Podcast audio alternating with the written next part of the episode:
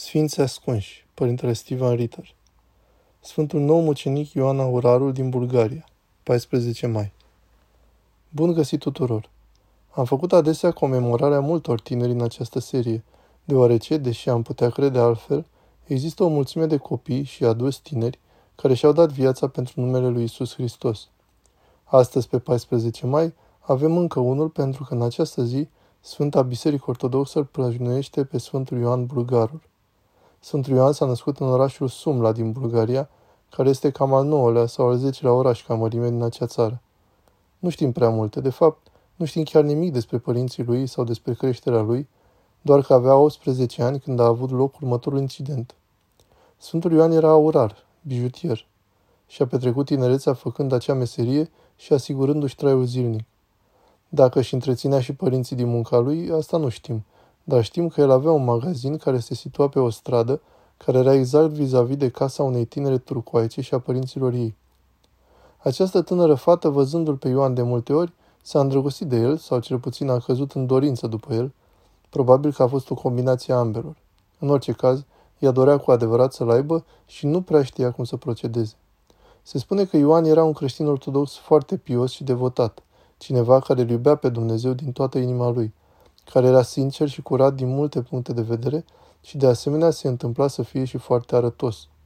Așa că această tânără domnișoară într-o zi s-a gândit la un plan și i-a spus lui Ioan: "Te rog, vino aici. Traversează strada și vino aici pentru că vreau să te rog ceva." Așa că Ioan, fiind puțin speriat pentru că era totuși o tânără musulmană, a traversat strada oricum încercând să fie cât de mărinimos putea și a întrebat-o ce ar putea face el pentru ea. I-a spus că are un inel care trebuia modificat, înfrumusețat, un inel de aur. Și deoarece el era un aurar, el ar fi cel care ar putea face asta. Ea scoate inelul pentru a-i arăta și în timp ce el se uită, ea îl apucă brusc și îl trage spre ea și în pragul casei încercând să-l sărute. Ioan a fost îngrozit de asta, nu s-a așteptat la așa ceva și cu siguranță nu dorea să se implice cu o familie musulmană, despre care știa la fel de bine ca și alții din zonă, că erau foarte cruzi la acea vreme cu creștinii din Bulgaria. A apucat-o și a încercat să o îndepărteze trăgându-i brațul de pe încheietura lui, de unde ea îl apucase. Și din această cauză i-a căzut pe spate pe podea. Nu mai era fericită în acest moment și, de fapt, dragostea și pofta pe care le avea pentru el s-au transformat imediat în ură și răzbunare. Așa că i-a strigat cu voce tare, provocându-l pe tatăl ei și pe alții din zonă să vină să vadă ce se întâmpla. Atunci această domnișoară blestemată a făcut acuzația că Ioan a încercat să o violeze. Ioan a protestat, desigur, referitor la toate acestea, dar nu a fost ascultat. Și așa tatăl ei l-a târât în fața judecătorului local, iar judecătorul, la audierea mărturiei tatălui și a tinerei fete și a celorlalți oameni din zonă, nu a crezut niciun cuvânt din ce spunea Ioan. Așa că verdictul lui a fost: poți deveni musulman și atunci te poți căsători cu această tânără și dacă asta se va întâmpla, totul este iertat. Vei avea multe bogății și onoare și vei fi moștenitorul averii tatălui ei. Ce lucru minunat pentru tine! Vei face asta? Și Ioan a spus: sunt creștin și ca slujitor al lui Iisus Hristos nu aș putea niciodată să devin turc. De ce aș face asta? Au încercat încă o dată să-l convingă, lingușindu-l peste orice măsură, dar nu voia nimic din toate astea.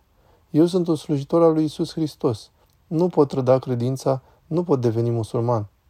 Așa că l-au luat de acolo, dar continuau să-l ispitească, să se convertească la religia lor și să urmeze ordinele judecătorului.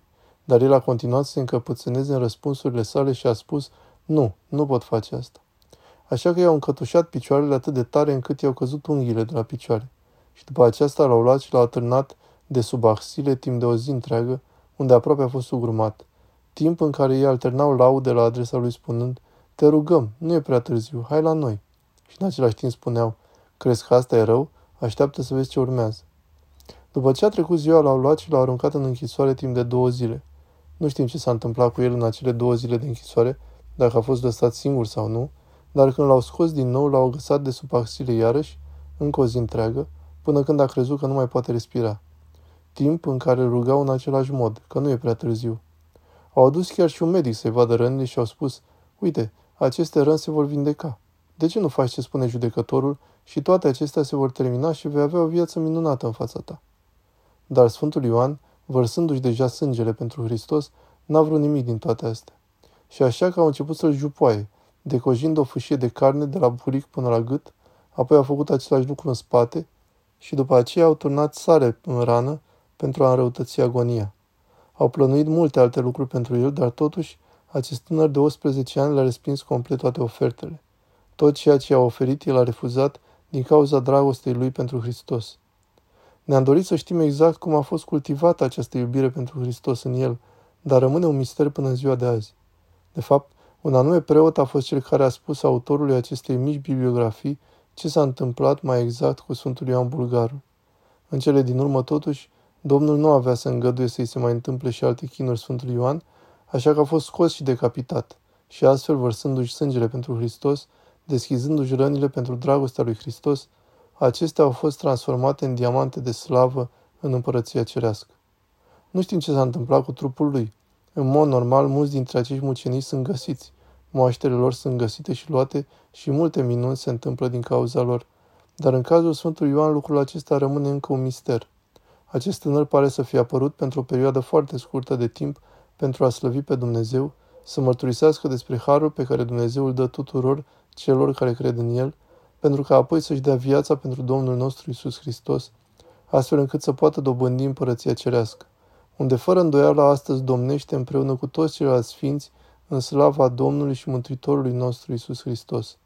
Fie ca rugăciunile Sfântului Ioan Bulgarul să ne permită nouă tuturor să avem același timp de credință fierbinte, speranță și iubire, nu numai pentru Domnul nostru, ci și unii pentru alții. Asta deoarece, prin distanțarea sa față de atacul patimilor acestei domnișoare, el dovedea de fapt iubire pentru ea, ajutând-o să nu comită un păcat mai mare.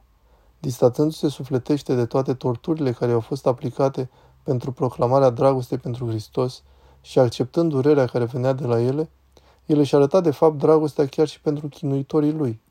Să facem același lucru în felul nostru mic, în această viață, în timp ce ne distanțăm sufletește de toată durerea și necazul pe care oamenii ar putea dori să ni le provoace într-un fel sau altul, și pur și simplu să acceptăm asta pentru dragostea lui Hristos.